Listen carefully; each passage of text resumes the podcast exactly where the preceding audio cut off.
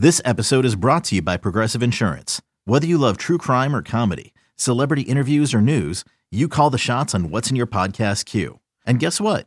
Now you can call them on your auto insurance too with the Name Your Price tool from Progressive. It works just the way it sounds. You tell Progressive how much you want to pay for car insurance, and they'll show you coverage options that fit your budget. Get your quote today at progressive.com to join the over 28 million drivers who trust Progressive. Progressive Casualty Insurance Company and Affiliates. Price and coverage match limited by state law.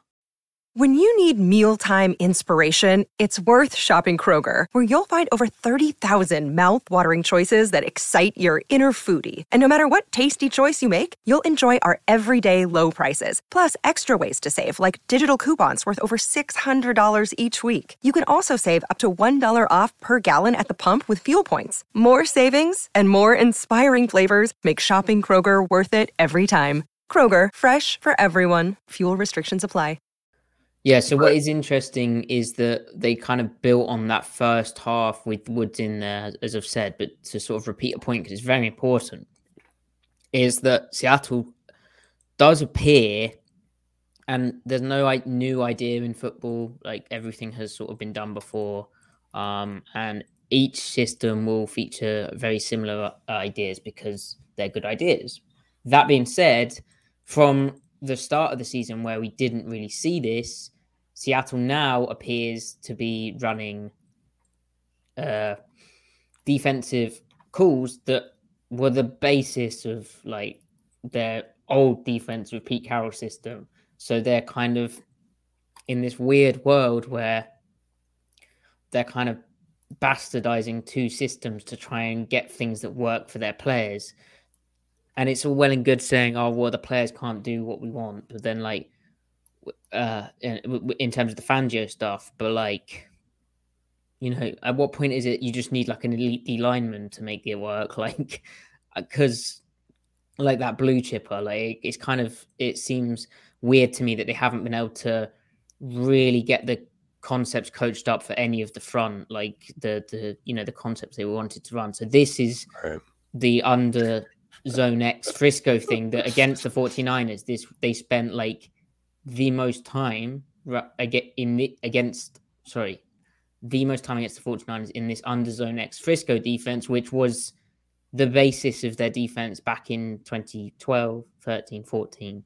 Uh, so weak rotated cover three with an under front. And okay, you can say they've adapted their bear front into this, but for me, it's kind of, yeah, it's just. I mean, really, so uh, under zone, so Frisco and Stone like Rock Frisco, Stone Boston, etc., and even just regular Frisco like this.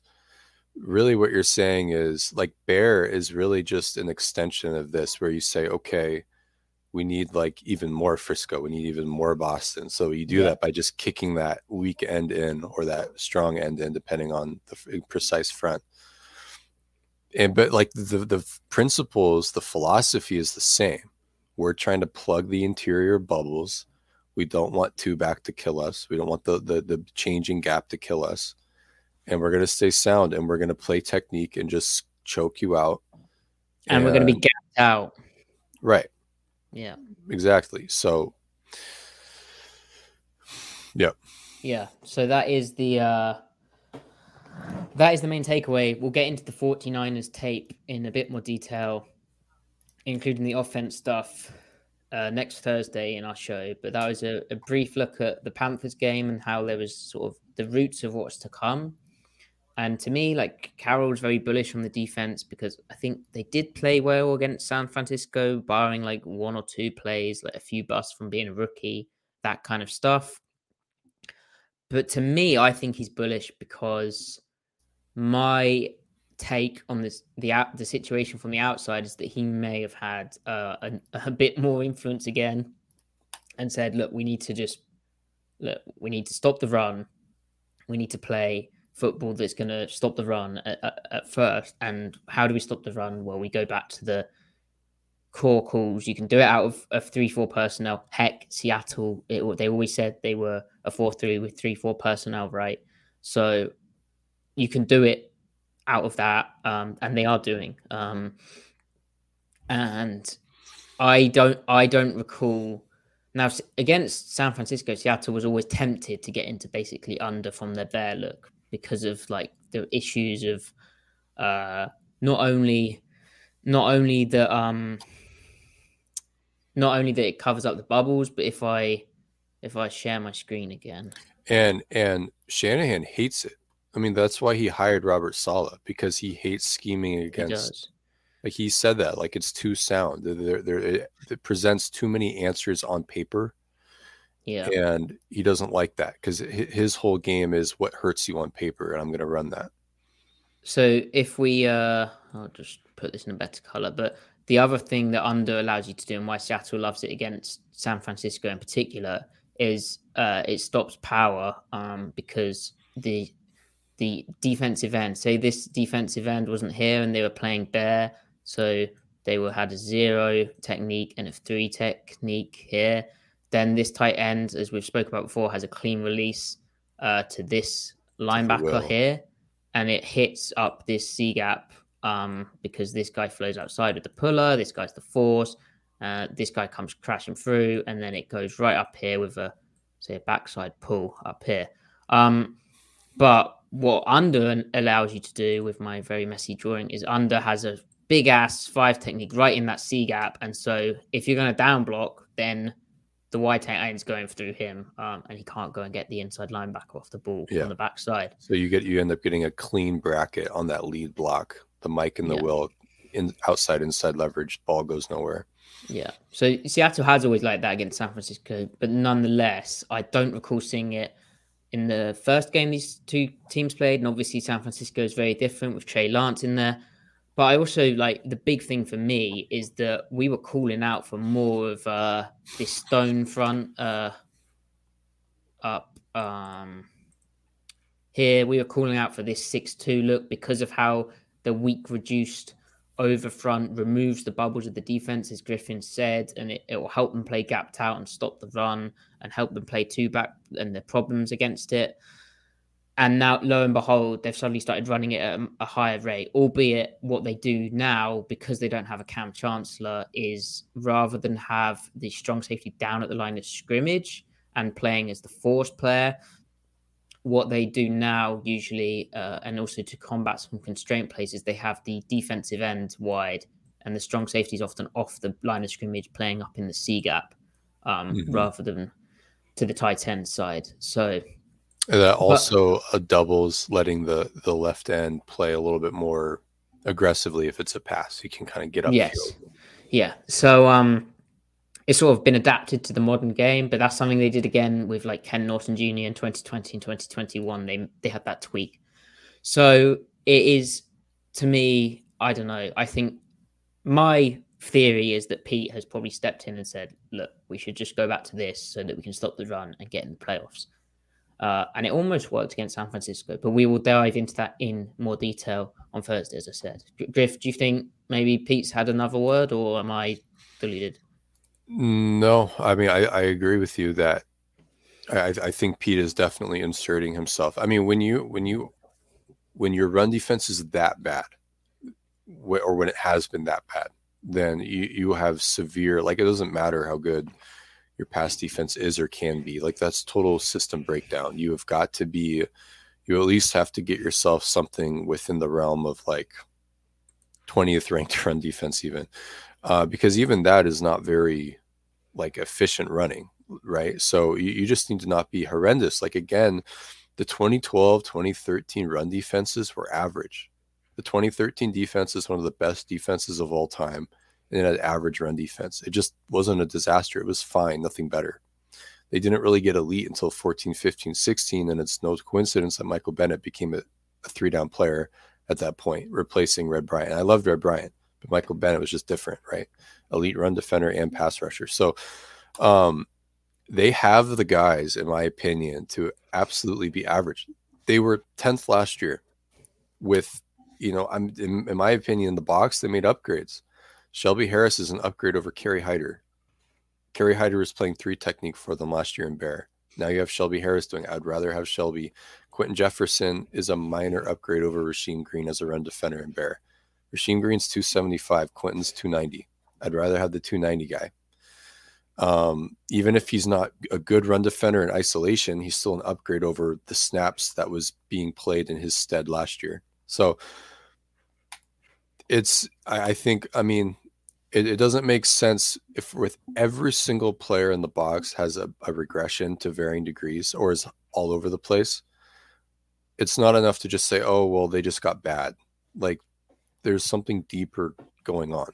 So yeah, yeah, and I don't think they. Yeah, I don't think they have got bad. I think they struggled with what's being asked of them, and it. A lot of the mistakes just look like uh, they they're not on the same page, and there's like a there's not quite the understanding of why they're doing that thing. Right.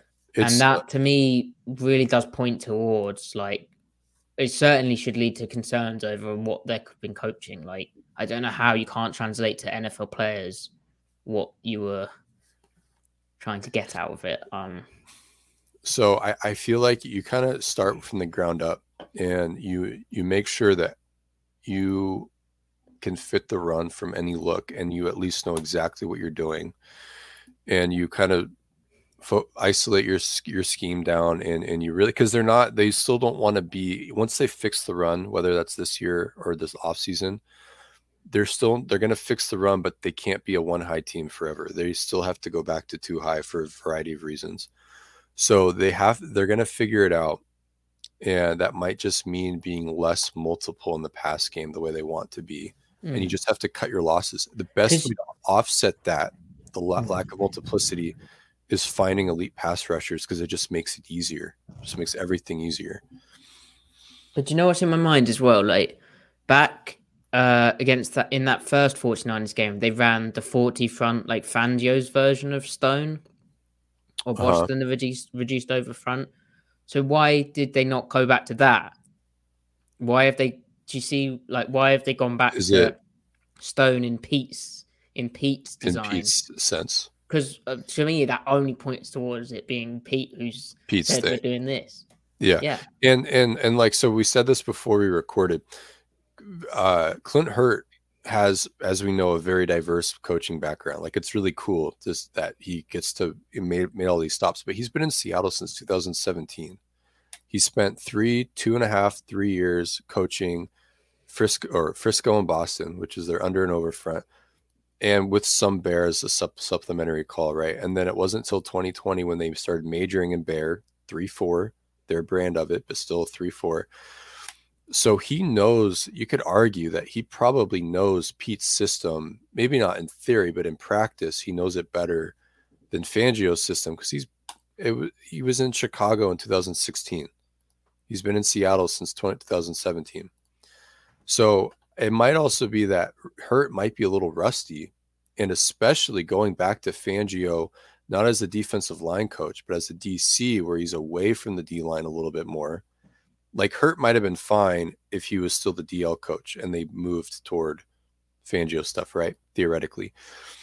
So at this point, it's you kind of need to go back to what you know, what Hurtt knows, what Pete knows within this world, and still like they can they can live in the two high world they want. Last year was proof they can make it work, but they just kind of need, need need to go back to that. Um, it's kind of wild to me as well. Like I don't know, like I'd be so interested into how this is all being coached and they're trying to make it cohesive and it doesn't like to me it was very hard to uh, avoid this being like you know a lot of stuff to learn for players and a, especially young players or rookies or or um yeah uh, but also like yeah how do you make that cohesive as a plan and not just be like well we're doing this now we're doing this and we're calling this this now and we're calling this this and I guess there's a way to uh, sort of BS your way into these things, but that it seems like different rules that have been learned, stuff that's yeah. been learned and they're not going to use, so they've sort of wasted time teaching it this year. Like